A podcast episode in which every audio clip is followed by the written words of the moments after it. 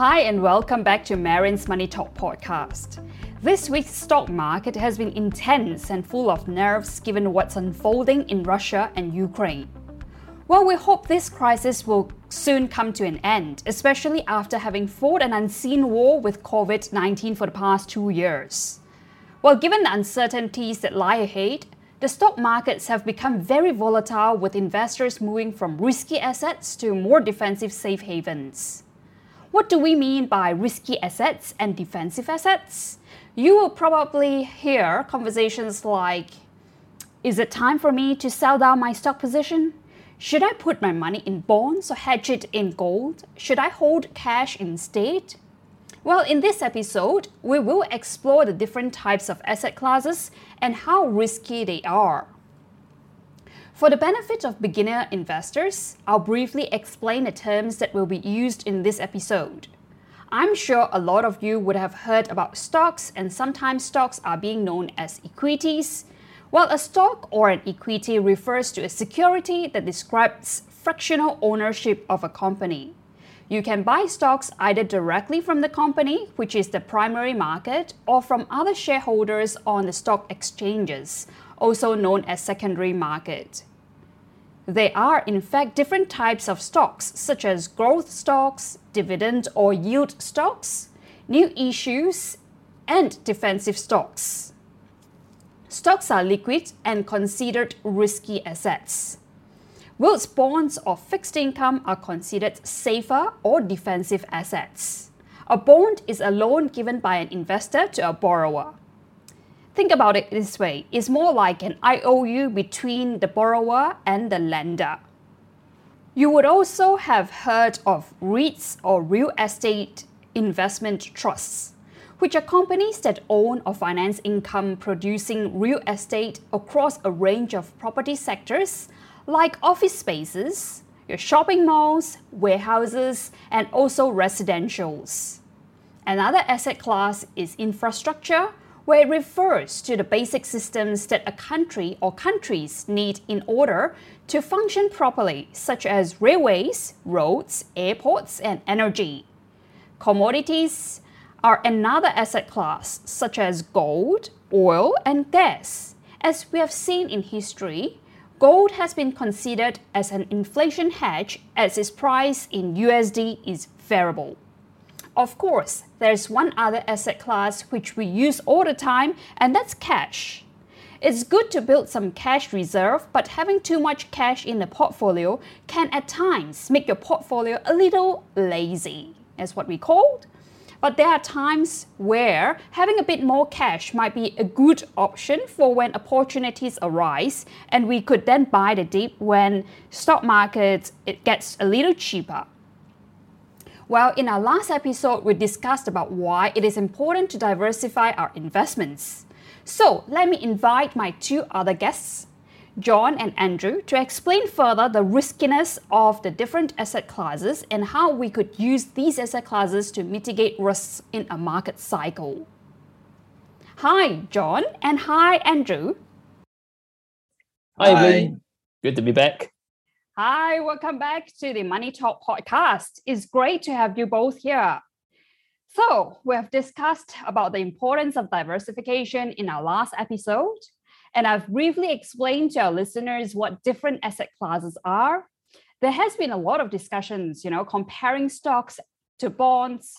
What are your thoughts on these asset classes and how risky are these asset classes? That's that's a good question actually. Uh, so the the ultimate aim of both instruments is really to grow your money.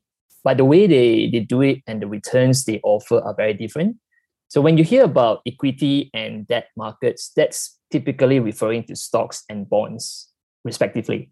Uh, as you mentioned earlier evelyn um, you know stocks represent ownership of a company.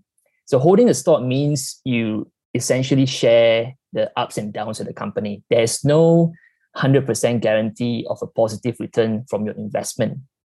On the other hand, buying bonds means uh, issuing a debt that must be repaid with interest. So you, you won't have any ownership stake in the company, but you'll enter into a, an agreement uh, that the company uh, must pay fixed interest over time, as well as the principal amount at the end of that period to you. So so stocks and bonds they generate cash in different ways. So now I mean now to make money from stocks, you need to sell the company's shares at a higher price than you paid for them in order to generate a profit or capital gain. And then these capital gains can be used as uh, either income or reinvested, uh, but they will definitely be taxed as uh, long-term or short-term capital gains accordingly. So on the other hand, bonds uh, they generate cash through regular interest interest payments. So the distribution of these um, payments can vary, but generally speaking, it's uh, every six months until maturity of the bond, or it can be semi-annually, quarterly, or even monthly. And, bonds can also be sold on the market for capital gain. Uh, though for I, I, suspect for many investors uh, who are who are conservative, the the predictable fixed income is probably the most attractive aspect of bonds to them. So therefore, in this context, bonds have a lower risk compared to stocks, uh, but at the same time, they also have limited potential in terms of capital gains. Yeah, all all good points, uh, Andrew. And I'll add that, that that the bonds are what they call as senior debts, which means that in the event of, uh, of a liquidation, the bondholders' claims will supersede those of the equity holders.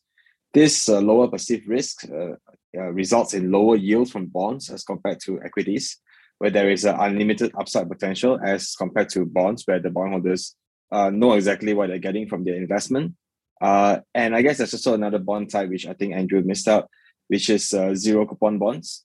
They don't pay any periodic coupons in exchange for a discounted purchase price upfront, and then the bond will be repaid in full in maturity. Uh, they are commonly used in structured deposits as a hedging tool.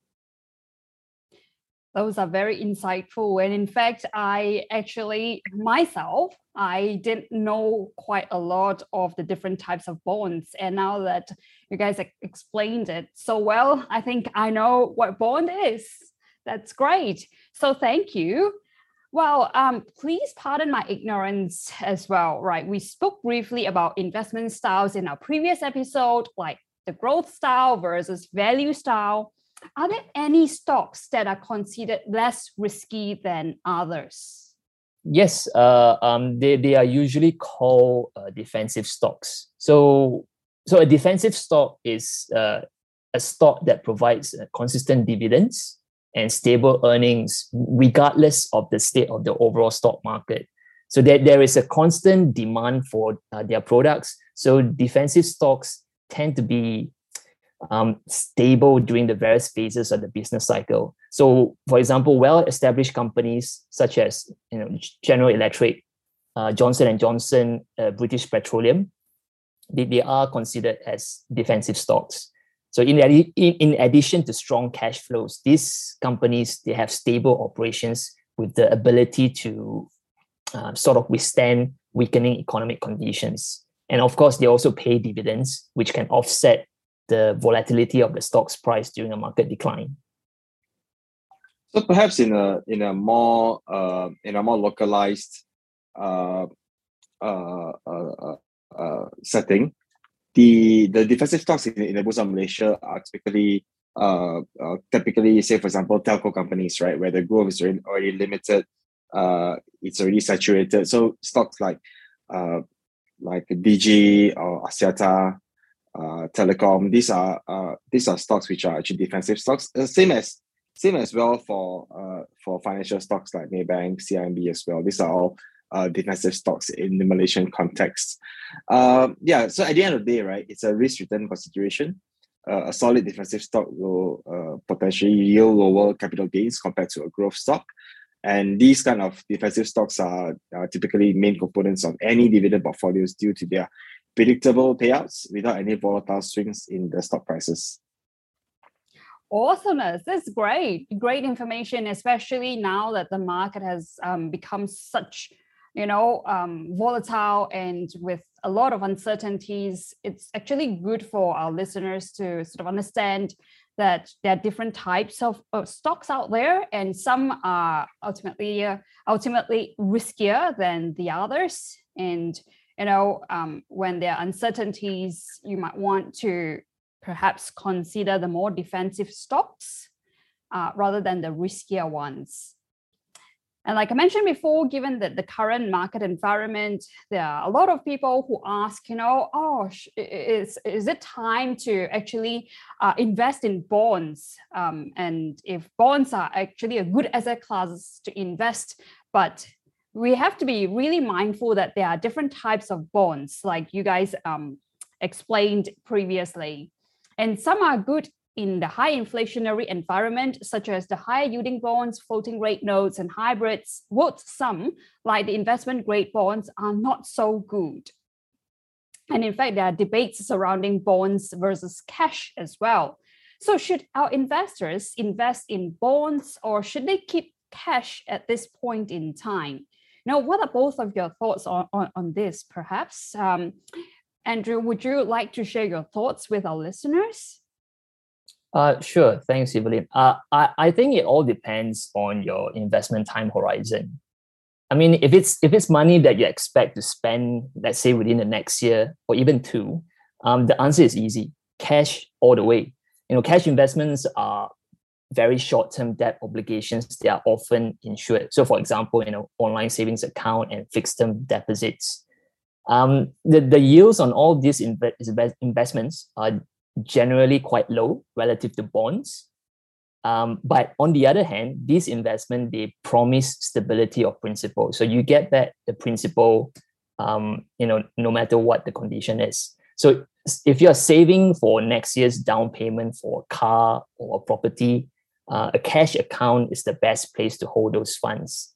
Um, with such a short spending horizon, right? I mean, not losing money is probably a bigger goal than trying to get a slightly higher return uh, through bonds.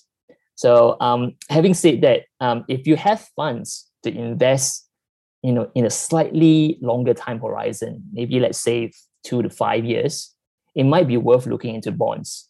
Um, so, as rightly mentioned by you, Evelyn, yeah, there are many different types of bonds out there. So it, it is very important to find one or a combination of them that fit your investment needs. So, for example, if if you live in a politically stable country and your primary aim is to reduce the impact of inflation on your investments, it, it really makes sense to invest in a high yielding government issued bonds rather than holding them as cash.